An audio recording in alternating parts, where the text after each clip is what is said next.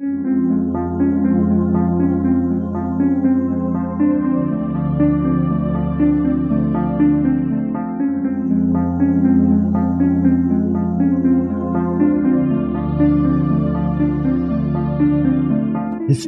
tells the story of the world and of our lives.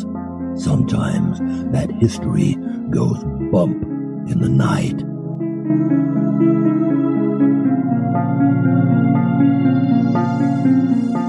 Broadcasting from the center of oddity and the supernatural in Central Florida, it's the History Goes Bump podcast.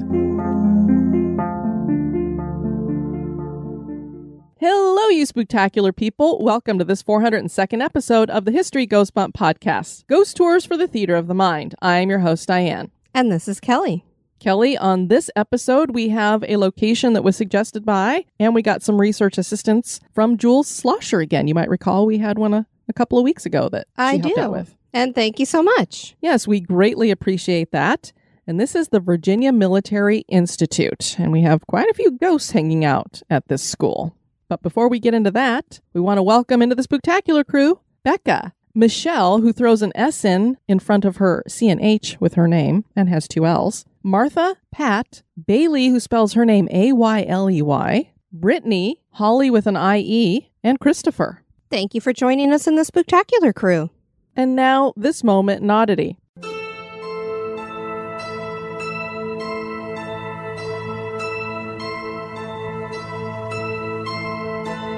The moment in oddity was suggested by Scott Booker. Many people erroneously believe that President George Washington had wooden teeth.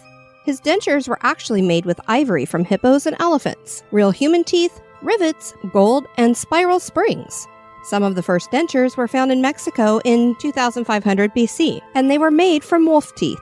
Italy had dentures made from both animal and human teeth in 700 BC. Japan was the first country to fashion wooden dentures. Carved ivory and bones, along with human and animal teeth, were what dentists of the 18th century experimented with. Dentists weren't the only profession working on dentures. Ivory turners, goldsmiths, and barber surgeons all got in on the act. A man named Alexis Duchateau had dentures made from hippopotami, but they rotted, so he joined forces with the dentist and they created the first porcelain dentures in 1770. In the 1850s, dentures started to be made from a hardened rubber called vulcanite that was teamed with porcelain teeth. Celluloid was the first type of plastic used for false teeth and eventually was replaced by polymethyl methacrylate in 1938 and is still used today. The history of dentures certainly is odd.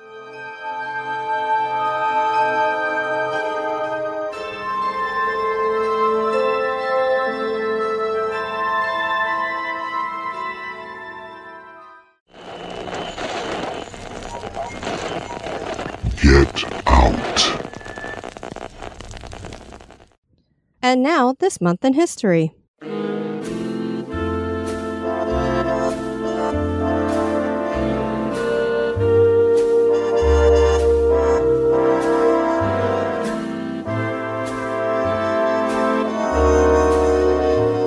the month of September on the 7th in 1876, the James Younger Gang was attacked by an angry mob of townspeople while trying to rob a bank.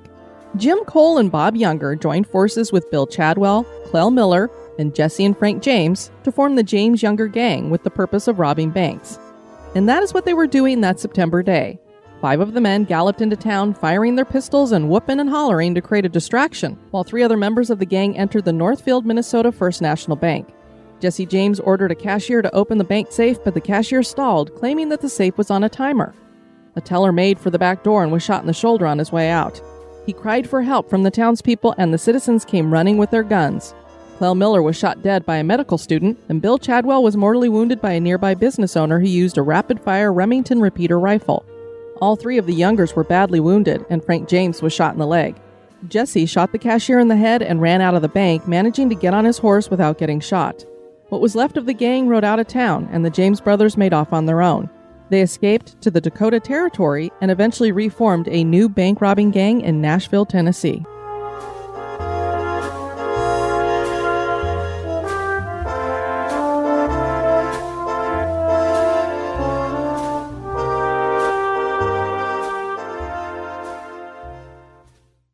Virginia Military Institute holds the distinction of being the oldest state supported military college in the United States. This was founded over 180 years ago, and the Institute takes pride in having a competitive educational program that also develops cadets to be citizen soldiers, and many have gone on to be officers in the various branches of the military. One of the members of the faculty was Stonewall Jackson, and there are those who claim his spirit haunts the place. That's not the only ghost here, though. Join us as we explore the history and hauntings of the Virginia Military Institute.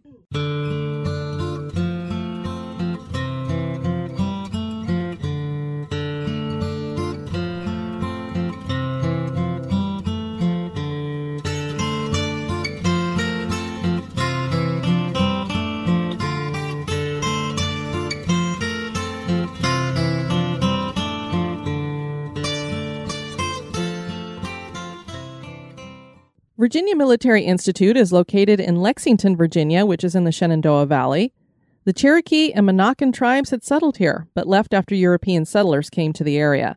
The city was named in 1778 after Lexington, Massachusetts, in honor of that city being the place where the first shot in the American Revolution was fired. Did you ever go to Lexington and Concord? Unfortunately, no, not yet. Well, we'll have to get you there. It's very interesting historically. A fire in 1796 almost destroyed the city, and it would also come under fire during the Civil War.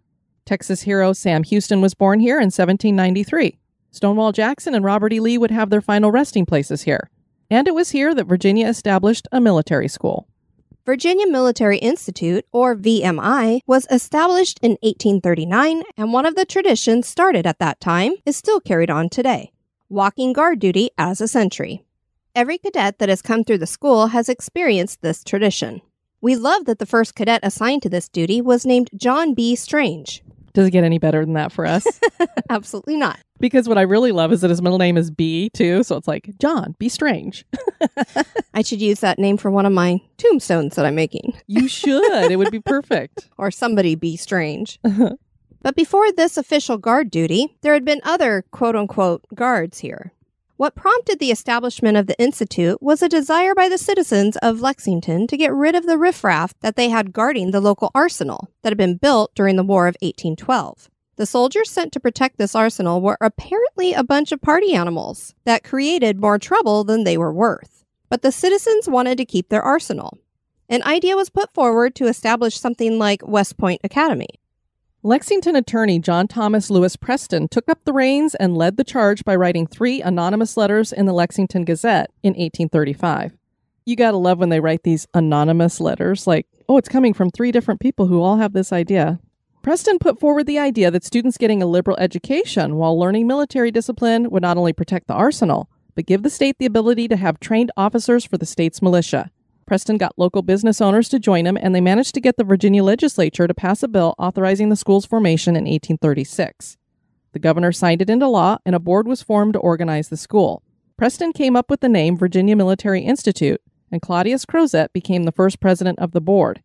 He had been an engineer in Napoleon Bonaparte's army, and Thomas Jefferson referred to Crozet as, quote, the smartest mathematician in the United States. The initial plan for the school was to open as a military and engineering school, rather than offering a liberal education. So Preston had wanted it to be liberal education, but they were going more of a military and engineering kind of route, which makes sense because you got a guy here who is an engineer from Napoleon's army. The first graduating class consisted of 16 cadets who graduated in 1842. Something that has kept VMI unique is that, unlike other senior military colleges in America, VMI enrolls only cadets and only offers bachelor degrees. Over the years, degrees have been offered in engineering, science, and liberal arts, and all cadets have to be part of ROTC. In 1851, Thomas Stonewall Jackson became a part of the faculty. He was a major at that time and taught natural and experimental philosophy. In 1859, he led a group of VMI infantry and artillery units in traveling to Charlestown, Virginia, to witness the execution of John Brown. Shortly thereafter, the Civil War started and VMI cadets were pulled into active duty.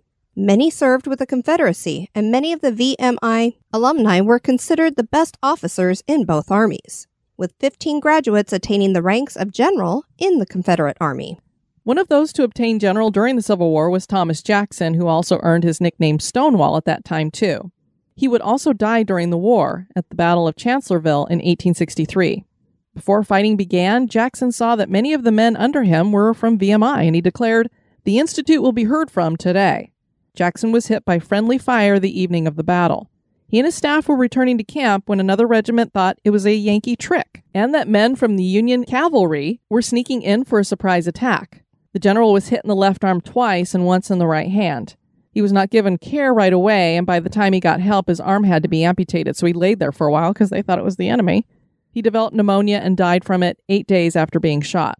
His doctor, Henry McGuire, said of Jackson's death a few moments before he died, he cried out in his delirium, Order A.P. Hill to prepare for action. Pass the infantry to the front rapidly. Tell Major Hawks. Then stopped, leaving the sentence unfinished. Presently, a smile of ineffable sweetness spread itself over his pale face, and he said quietly and with an expression as if of relief, Let us cross over the river and rest under the shade of the trees. So it makes you wonder what he was seeing in that moment of his death. Yeah, it's almost like he's like preparing for battle and then the image like wipes out in front of him and he's seeing a peaceful, serene place.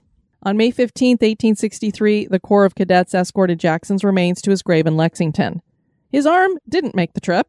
It was buried at the field hospital. Perhaps that's why he is at unrest, but more on that later. Oh my word. Well, if you think he died eight days after they probably amputated it, I'm sure they did what they did with all those parts. They just buried him in the fields, and now people go to excavate their yards in these places and go, there's a bunch of bones from legs and arms here. Is this where a serial killer lived? yeah, exactly. That's probably what they think. The cadets of VMI were called into service again during the Civil War for the Battle of New Market. This campaign helped turn the tide in favor of the Confederacy. 247 cadets marched 80 miles from Lexington to New Market before the battle started on May 15, 1864. The VMI cadets held the line and pushed the Union forces back over an open, muddy field, capturing Union artillery along the way and securing a victory. Ten of those men would perish and 47 were wounded. Six of the dead were buried on the VMI grounds behind a statue named Virginia Mourning Her Dead by sculptor Moses Ezekiel. Ezekiel was a cadet at VMI and wounded in that battle. The American Battlefield Trust recognizes this as the only time in U.S. history that a student body from an operating college fought as a unit in pitched combat in battle. In all, VMI cadets were called into action 14 times. And on that term, pitched battle, we weren't sure what that was, but apparently it's like a date. A very bad date. Worse than a blind date because there will be casualties. Although there might be some blind dates with casualties too. Well, this could be true. This is a planned battle where both sides commit to it, with the option of pulling out before the battle begins. See, it's like a date. I guess so. so, this differentiates it from an ambush or a meeting engagement, which is at an unexpected time and location. The Institute would suffer its own damage during the war when it was shelled and burned on June 12, 1864. This was only a temporary setback as the damage was repaired and the Institute was reopened on October 17, 1865. The school would continue to grow and expand, educating more and more cadets into the early 1900s. 1,400 alumni would serve during World War I, and cadets at the school practiced building trenches and conducting trench warfare where Foster Stadium would eventually be built. After the war, the library was added as well as a new engineering building. Special training programs were added during World War II, and more than 4,000 alumni served during the war. So many veterans of the war wanted to use their GI Bill at VMI that a new barracks needed to be built. However, like so many other areas, VMI was slow to diversify their cadet body. The first cadets were strictly from Virginia and numbered 23. It wasn't until 1857 that the Institute was open to all residents of America. Well, all white male residents of America. And it wouldn't be until 1972 that the first black cadets would graduate. Back in 1991, 1991. Very good year. Oh, is that when you I graduated, from high school? VMI was taken to court because it would not admit women. The Justice Department said that it was unconstitutional for taxpayers to support a school that didn't allow women, while the school argued that admitting women would destroy the camaraderie among men that is at the heart of its military training. Women won, and the first female cadets entered the Corps in 1997. Today, women comprise about 8% of the 1,600 member Cadet Corps. Since the Mexican American War, VMI cadets have served in every war involving the United States. During World Wars I and II, the Korean War, and the Vietnam War, over 300 alumni were killed. During Operation Desert Storm, two alumni were killed. Two VMI alumni were killed on September 11, 2001, in the terrorist attacks on America, and 12 alumni were killed in Iraq and Afghanistan. Another well known graduate of VMI was General of the Army George C. Marshall, who graduated in 1901 and served as the World War II Army Chief of Staff. He was architect of the Marshall Plan, which was named for him and was a Nobel Peace Prize winner. The Marshall Plan was an economic plan for Europe to rebuild after World War II and was enacted in 1948. The plan also wanted to halt the spread of communism and led to the start of the Cold War and called for the formation of NATO. Another well known graduate was Jonathan M. Daniels, who graduated in 1961 as valedictorian. After Daniels graduated, he realized he was called into the ministry and attended the Episcopal Divinity School in Cambridge, Massachusetts. He heard Dr. Martin Luther King calling for clergy to become involved in the civil rights movement, and Daniels went to Alabama to help register black voters. He was arrested for doing that. After being released, he accompanied a Catholic priest named Richard Morrisroe and two black teenagers named Joyce Bailey and Ruby Sales to a store to buy some sodas. A man named Tom Coleman, who was the part time deputy sheriff, stopped them on the steps of the store. He held a shotgun and aimed it at 16 year old Ruby Sales. Daniels pushed Ruby down and stepped in front of her, taking the shot from the gun, killing him instantly. Coleman fired again, seriously wounding the Catholic priest. Martin Luther King Jr. said of the incident, One of the most heroic Christian deeds of which I have heard in my entire ministry was performed by Jonathan Daniels. Daniels would eventually be named a lesser saint of the Episcopal Church for his sacrifice. There are several legends and ghosts repeatedly connected to the Military Institute. The first legend is connected to the Virginia Mourning Her Dead statue for the fallen students from the Battle of New Market. Cadets claim to have heard cries coming from the statue, and there have even been real tears reported to be coming from the eyes. One of the ghosts at VMI is also connected to the Battle of New Market. Cadet William Hugh McDowell from North Carolina started at VMI in August of 1863. He was killed on May 15, 1864, at the battle while serving as a cadet private in Company B. You know who else is part of Company B? Who, Kelly? The Boogie Woogie Bugle Boy. of Company B. Yeah, when I type that out, I just start having that song go through my head. Well, especially because with what we've been watching for Outlander, Yeah, takes Claire, you back to that time. yeah, Claire sings that all the time. Yep. Private McDowell's remains were taken to his father along with his effects. His father noticed that a gold watch he had given his son was not among those effects. Nobody knows what happened to the watch, but the cadet seems to be at unrest over that. People claim to see the ghost cadet walking around as though he's looking for something on the battlefield. There are claims of a helpful ghost who knocks on the doors of cadets that are set to do guard duty. It's as though the spirit is making sure they're not late for sentry duty. And another ghost seems to belong to a hanged man, and there's a story told about a cadet who hanged himself from the balcony at J.M. Hall. Thomas Stonewall Jackson also seems to be hanging out here in the afterlife. Some of his possessions and the bones of his warhorse, Little Sorrel, are on display at the campus chapel. This was only one of two Civil War horses that were mounted when they died. Jackson's body laid in state in his classroom. Many people have witnessed a blue light that drifts through the hallways and goes into Jackson's old classroom. They believe that blue light is Jackson's spirit. And one thing that lends credence to this for me is that the only apparition that you kind of saw trying to materialize was a blue light at McPike Mansion. Indeed. It always makes me happy when I hear about people seeing blue lights, just like last week when that writer's experience was that they witnessed an apparition that ended up concentrating into a blue light and then disappearing. Yeah, exactly. The most disturbing spirit here is called the Yellow Peril.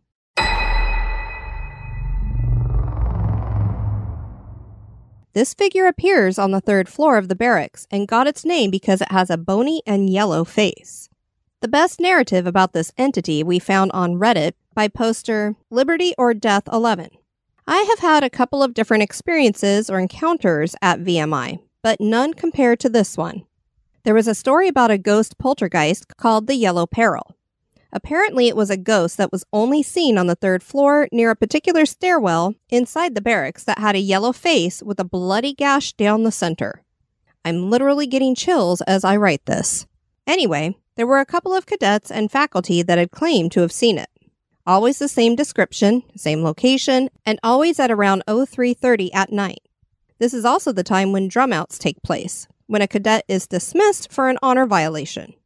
Everyone who said they saw it always said that they were walking the stoops when they got a powerful feeling that they were being watched or that someone was following them. When they turned around, there it was the yellow face with the bleeding scar staring right at them. Anyway, one night when I lived on the third floor of the barracks, I was a sophomore cadet at the time, and all sophomores live on the third floor. I got up in the middle of the night to go to the bathroom. Always a bad idea. and Although- it's always the bathroom that's haunted. and I, I always have to go at least once or twice every night. So, cadet rooms do not have bathrooms, and you have to leave your room and walk on the outside stoop to go to one. I remember looking at my clock and it said 0329, but I didn't think anything of it. Well, I went to the bathroom and was walking back to my room, passing by that particular staircase, when every hair on my body stood up. Again, I'm getting chills right now just writing this. I've never before nor since had such a strong sixth sense feeling like it and I can actually remember an internal voice in my head telling me that if I turned around, I was going to see something I did not want to see. Well, I'd love to tell you that I was brave and turned around, but I didn't, and instead I pulled my bathrobe up over the back of my head and walked as swiftly as I could back to my room. That sounds like a good way to protect yourself, kind of like staying under the covers in your bed. I was just going to say, if the sheets work on the bed, the bathrobe works too, I'm sure. Everything in me wanted to run, but I knew that if I did that, I would panic. The whole way back, I felt like I was being followed, even once I got into my room. I went to go lay down in my rack, pulled my blanket up over my head, and tried to go back to sleep. Here's where it gets even creepier. A couple of months later, I was doing some personal research in the bottom level of the library in the section on VMI history, which is rather extensive. Anyway, I found this book called Memories of VMI, or something like that, published in 1937. It was a collection of different stories from alumni around the turn of the century, some comical, some not so. Well, as I was flipping through the various chapters and stories, I saw one titled The VMI Phantom. It sounded interesting, so I began to read it. It was a story from an alumnus who was talking about an event back when he was a cadet. He said that one morning a sophomore cadet seemed pretty shaken during breakfast. His roommates were trying to find out what was wrong. After a while, he finally told them that the night before, around 0330, he awoke in his bed to the feeling that he was being watched.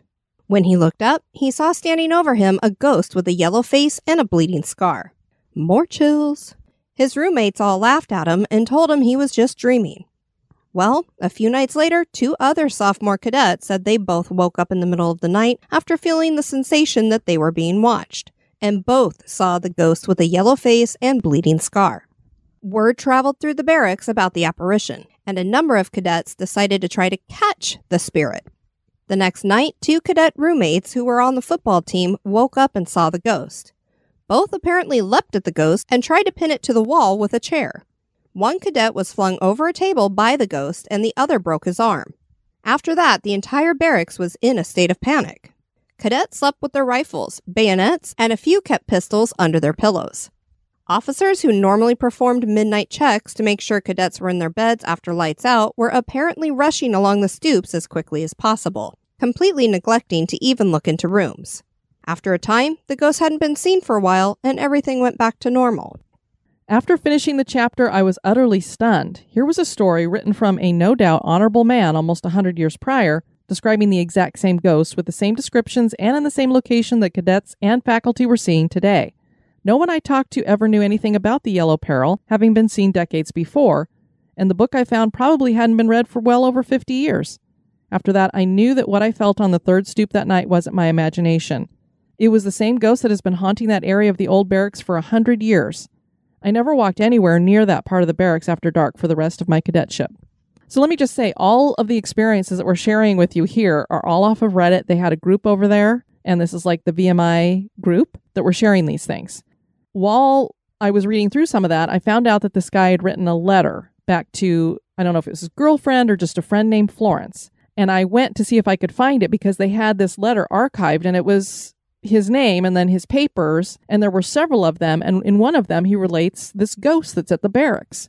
And I couldn't get a hold of it because you have to like send for it and all this other stuff. Well, it just so happens that somebody on Reddit actually had the letters and had scanned them and put them up. It's hard to read because it's in cursive and it's a guy writing. but let me kind of sum up what he had written. So the cadet's name was James D. Hankins, and he wrote this letter in 1921. And he specifically said it was a spook haunting the old barracks. In the letter, he tells Florence the ghost has them all so scared that they are sleeping with loaded pistols on their tables and bayonets under their pillows. I would not want to be a guard checking in on the cadets because somebody would shoot me. That's what I would be afraid of. And he even remarks, poor old ghost. Like, you know, if that ghost comes around, we're going to get him. And I, that's exactly what I was thinking. One of these sentries is going to come in there and they're going to be like, it's the ghost, get him. So I'm surprised they didn't have that happen. Exactly. And I just want to cite this that this is the James D. Hankin Papers manuscript number 0144 from the Virginia Military Institute archives. And what's really interesting is here you're reading somebody on Reddit and he's relating something that he personally had. Then he goes in and he's looking back through archives. He finds this story explaining all of this stuff. And then here's this other letter from some other cadet talking about this. So this is something that really happened there. Yeah, definitely a legitimate haunting. Exactly. I love it when you have all of these things coming together. In 2019, Lucky Squirrel 21 wrote on Reddit I remember when I was a cadet there. I was on guard one foggy night and I was walking along my assigned route. It was dead silent. All of a sudden, I thought I heard footsteps behind me. I looked back, but no one was there. I kept walking and I heard them again. Again, I turned around. No one there. I was pretty scared at this moment, so I thought I'd play a trick. I walked a couple of steps, then suddenly stopped before my foot touched the ground, and I swear to this day I heard a step behind me. Also, I remember hearing a story from an alumni, class of 76, who heard this story from another alumni, class of 47. He told me that him and his roommates were up late one night in their room studying when all of a sudden the door flew open in a gust of wind and a ghostly cadet dressed in Civil War style clothes walked in carrying a lantern. All he said was, Turn out your candles, before he disappeared. And the cadets all peed themselves a little bit. Thanks for that little addition. I mean, what would you do if you're just sitting in there hanging out and all of a sudden the door slams open and there's this Civil War soldier standing there screaming at you to put out your candles? I don't think I'd pee myself, but I would be shocked.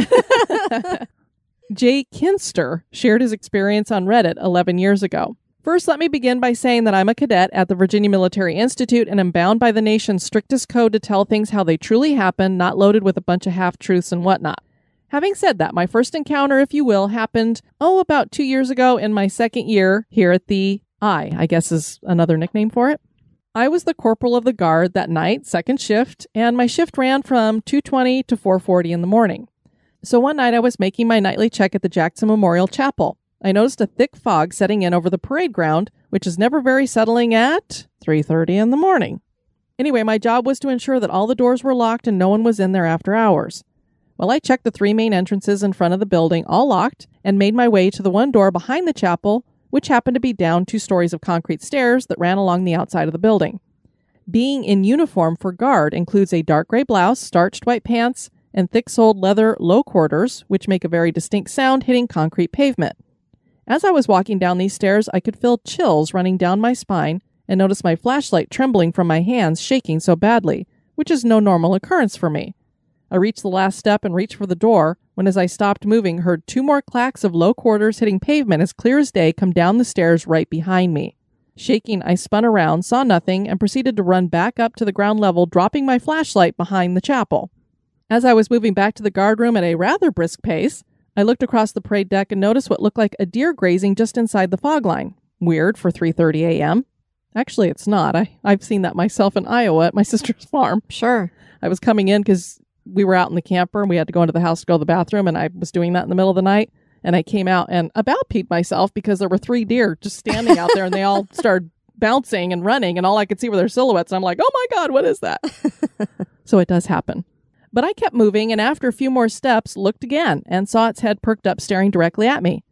Now this animal was about a 100 yards away in fog, but I could clearly see it on all fours and the faint outline of its head perked up in my direction and after what just happened, I was a little spooked until I saw it rear up on two legs and dart in the opposite direction, into the fog. I'm not sure if this has any historical occurrence here at VMI, but I know what I saw and I was terrified, so I ran back into the guard room and stayed put until my shift was over. Yeah, I mean, I could see him being a little bit scared because you already heard what you thought was a ghost behind you, and then you're running, and then you see something looking at you out there. like, God. Well, even last year after we went to Screamageddon for Halloween with our boys, driving back from there, and it was probably, I don't know, was it close to 3 or 2 a.m.? It was late. It was the middle. Yeah, it was the middle of the morning. And like there that. were tons of deer along the road, and they were kind of creepy looking when the headlights would hit them, and they would just kind of stare at you. They they were right up next to the road. They It was fearful at all. I've never had an experience like that driving down a road because we're on these back roads, no lights. I've got the brights on. And like you said, when Kelly says a ton, we probably saw a hundred deer at least. I would say more than that. Yeah. And it was like every few feet, it was like, there's one, there's another one. And then we'd see like a group of three or four. And then we'd slow down and barely poke along because we didn't want them running Yeah. out in front of us. I was just terrified one of these deer was going to dart in front of the car because I'm like, we are just surrounded. And there were some semis driving by, Mhm. and they didn't even flinch. No, It they was- just kept staying, standing right on the side of the road. It was bizarre. I think that's why it was so unnerving, Mhm. Is because they were just so unaffected Yeah, by vehicles. exactly. Maybe they were ghosts. Maybe they were zombie deer. Could be. I mean, their eyes looked kind of weird in the headlights. Hey, brains. Another odd occurrence was with what my roommate and I believed to be the legendary yellow peril of VMI, said to haunt the third stoop in a corner of barracks with a not so bright history. The yellow peril is said to take the form of a cadet in a dark gray blouse wearing a garrison cap with the brim pulled down over his eyes and a faint yellow tinted face with a gash strewn across it. So one night during Virginia's biggest windstorm in the past decade, my roommate and I were sitting in our room when we heard a loud screech coming from the wind rattling the window panes in the windows, when all of a sudden the windows slammed shut, which opened inward, and the transom above our door slammed shut, which also opens inward. That alone was enough to worry us as we moved towards the door to see what happened. We both saw crystal clear a figure without a face in a cadet's uniform walk past the door window looking in. We realized it was around 2 a.m., so we looked to see who it was and saw nothing. Looked in our rooms, to our left and right, and saw no one awake. Came back to our room and saw no one there. Petrified, we both sat for a while staring aimlessly out of the doorway until we both eventually fell asleep. If any of you ever get a chance to talk to a VMI alumni, ask him what he's seen. It'll blow your mind. Another Redditor wrote, I've had some weird blank happen to me and one of my roommates in that corner of old barracks. We were in room 121 and squatted there from third class year till first class. So, two stories. Number one, my roomie and I were up late cramming for a, a statistics final, third class year, while our other two roomies were out in Scott Shipp doing whatever it is LA majors do. Of course, this is a bunch of their speak, so I have no idea what they're saying. It's just a bit before 2 a.m., and we're tired and decide to call it quits for the night. Lights go out, pillow over the head, and I'm drifting to sleep. A few minutes later, the light of one of our other roommates turns on. There was no audible flick of the switch or anything. It wakes us both up, and we have a minor, yo, what the bleep just happened moment. Eventually, we calm down and get back to snoozing. A few nights later, we're studying some more late at night, and the same thing happens. This time, we're both still up and visibly saw it. The switch indeed did not move, the light just turned on. We really freaked out this time and didn't fall asleep for the rest of the night. Left for winter furlough the next day. Second story. First class year I woke up around 3:30 having the urge to take a massive needs to go to the bathroom. Tinkle. Tinkle. I get myself out of bed, throw on my bathrobe and warm comfy slippers and stumble over to that small men's room in the corner. Relief washes over me as I execute an exquisite midnight pee. We're getting this detailed. After I wash my hands and dry them, thank goodness, I walk out of the bathroom. As my eyes are adjusting from the bright light inside to the almost pitch black of old barracks, I make out the shape of someone coming into the bathroom through that really narrow entryway. So I go sideways and reach out to pat him on the back and guide myself around him, except my hand goes through him. If I'd not just used the restroom, I would have pissed myself in shock. I ran back to my room and was awake all night from the adrenaline. Clearly, the Institute has a firm place in military history. Is Virginia Military Institute haunted? That is for you to decide. Kelly, you know what I love about these stories? These are men and women that serve with an honor code. So they're less likely to make this stuff up. It's just like when you hear these stories from policemen or firemen, gives it a little bit more credence because these are people who have something to risk. A little bit more believable. And I mean, these are people who don't know each other from anything, and they're all sharing personal experiences that pretty much line up. True. The only thing that crossed my mind from year to year with all the different experiences that all sounded very, very similar Mm-hmm. was perhaps a tulpa. Oh, yeah. Because, I mean, where's this yellow peril coming from? Because this is a school, it's not a place where we had a battle happening. Right. So you wouldn't think you'd have what sounds to me like a Confederate soldier that got a head wound and died. I mean, could be, but that was just one thought that crossed my mind because I'm always trying to explain, Explain things. it. Yeah. That's a good point. And, you, you know, as you tell these urban legends and these stories over time, and all these people are getting up in the middle of the night, it's dark, you probably already have these thoughts in your head, and it's pretty easy to all of a sudden, did I take an extra step, or is that something I can't see taking an extra step? Well, and not only that, but all the energy that they put into it, they Mhm. could have created Created this. Yes. You're right. Very right. I mean, that one story, it sounded like they were actually fighting with the thing, which is pretty amazing. It's one thing to see it, but when you're having a fight with it and pinning it to the wall, And getting a broken arm. yeah. I mean, that's pretty pretty intense there. Thank you so much for suggesting this, Jules. I had not only never heard of this location, but I had no idea it had so many wonderful experiences to go with it. Yes, thank you very much. We encourage you guys to check out our website at historygoesbump.com. And if you want to send us some feedback, you can do that at historygoesbump at gmail.com. We have listeners that have some projects going on. I just wanted to share some of their stuff. First of all, people might remember Susan Johnson, who joined me with the Flagstaff episode, and she does the tours down there. We talked about the walk up murders, and she was writing a book about it, and she's actually got it done, and it's going to be available to the public on September 27th. Awesome. She is sending me a copy of it, so I will let y'all know what the name of it is and everything, and uh, where you can get a hold of that. It, I'm sure it's going to be a fascinating story because you know it's one of these old time murder things, and it's like what happened there. Looking forward to opening that book. Sean Fitzgibbon had shared with me, gosh, I think it was back in 2019 that he was working on a graphic novel about the haunted Crescent Hotel. He recently completed a 240 page, fully painted graphic nonfiction about that, and they have a Kickstarter going for it. It's going to be launching here in October. And what you would look up on Kickstarter is Sean Fitzgibbon forward slash what follows is true Crescent Hotel. So I think if you put that in the search, you'll be able to find it. I will put a link in our show notes as well for anybody who would like to help him out with that. Very cool. Also, along those lines, if you want to help out somebody, maybe you like to pay it forward, like we do, Kelly, and you hear about somebody personally. I don't like to give to charities because I don't know where the money's going. I like to give to actual people that I know. And we have someone we know that's in a little bit of trouble. If any of you listened to the episode Ghost Hunting New Orleans and Beyond, you heard that we were joined by our favorite tour guide out there, Cedric Whitaker. Well, as you can imagine, we just had Hurricane Ida rip through New Orleans and it really devastated his family. Of course, they've come through the pandemic where doing ghost tours, you're not making a whole lot of money. They finally were just getting on their feet, and now this has ripped through there and shut everything down again. They've decided, and I know you guys are going to be shocked because you heard how much he loves Nola on that show. Yeah, very passionate about it. They're moving the family. Yep. So it sounds like they're going to be heading up towards Gettysburg and getting settled there. And they just need some help with getting along those lines. If you would like to help them out, they have a GoFundMe set up.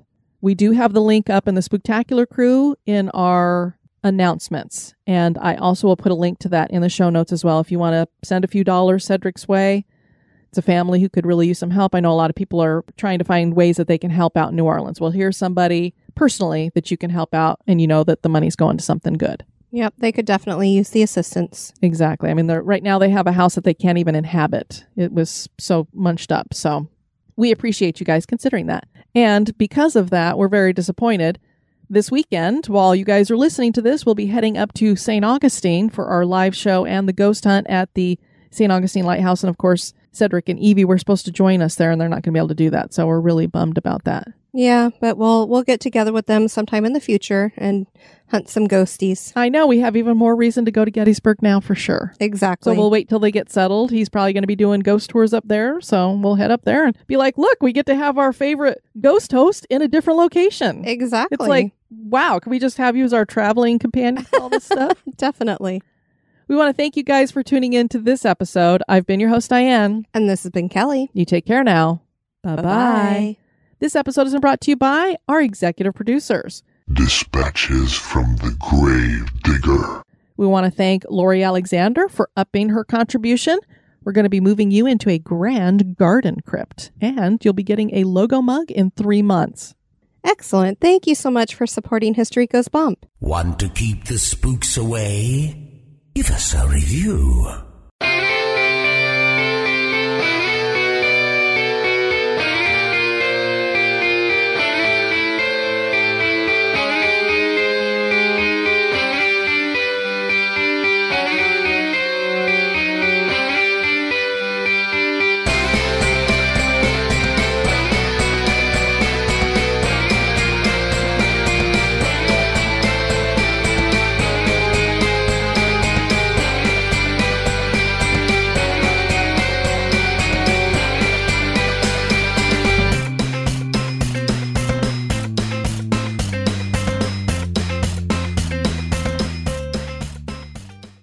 Schlosser.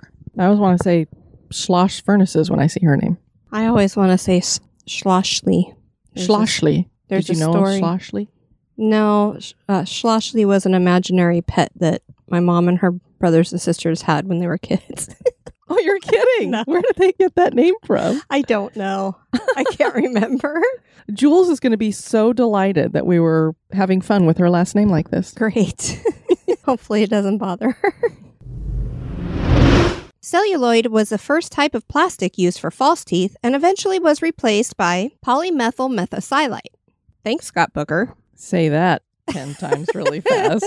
when I typed that out, I was like, oh, Kelly's going to love that word. Hairball. This is what happens when we record after having breakfast. We get really phlegmy. Great. Thanks. Something that has kept VMI unique is that unlike other senior military colleges, colleges, And that men from the Union Cavalry, so they're going to get me. cavalry or cavalry? I always say it wrong, and then the listeners get me for it. Well, what's the one that I always do? Well, I always say supposedly instead of supposedly. You know what? There are a lot of podcasters that do that. I hear that a lot on podcasts. Fought as a unit in pitched combat. come back. Come back. Come back. I'm thinking of Titanic now. when she's yelling for the boats to come back and get her when she's in the water. Come back. Blowing Come the whistle. Yep. 1,400,000 alumni. Alumni. They're illuminated. Alumni. Sounds so fancy, like tourism. well, they say smart people are illuminated or illuminated or something like that. So I just was going with that. Okay. Jay Kingster shared his experience on Reddit 11 years ago. First, he's a little geeky one. Sorry about that. Jay Kinster shared his experience on Reddit 11 years ago. If he's a Kingster, we don't want to know about his experience. Poor guy. it's a PG show. Come on now, mister. Another odd occurrence was with that of, was with what was with what my roommate and I. Be- it smells. We've got to wave the closet door back and forth because, well, we're not exactly sure if Mia's breakfast didn't agree with her. I there's- don't know what she ate when she some was on the patio. There's some kind of funk Green here haze. in the studio closet.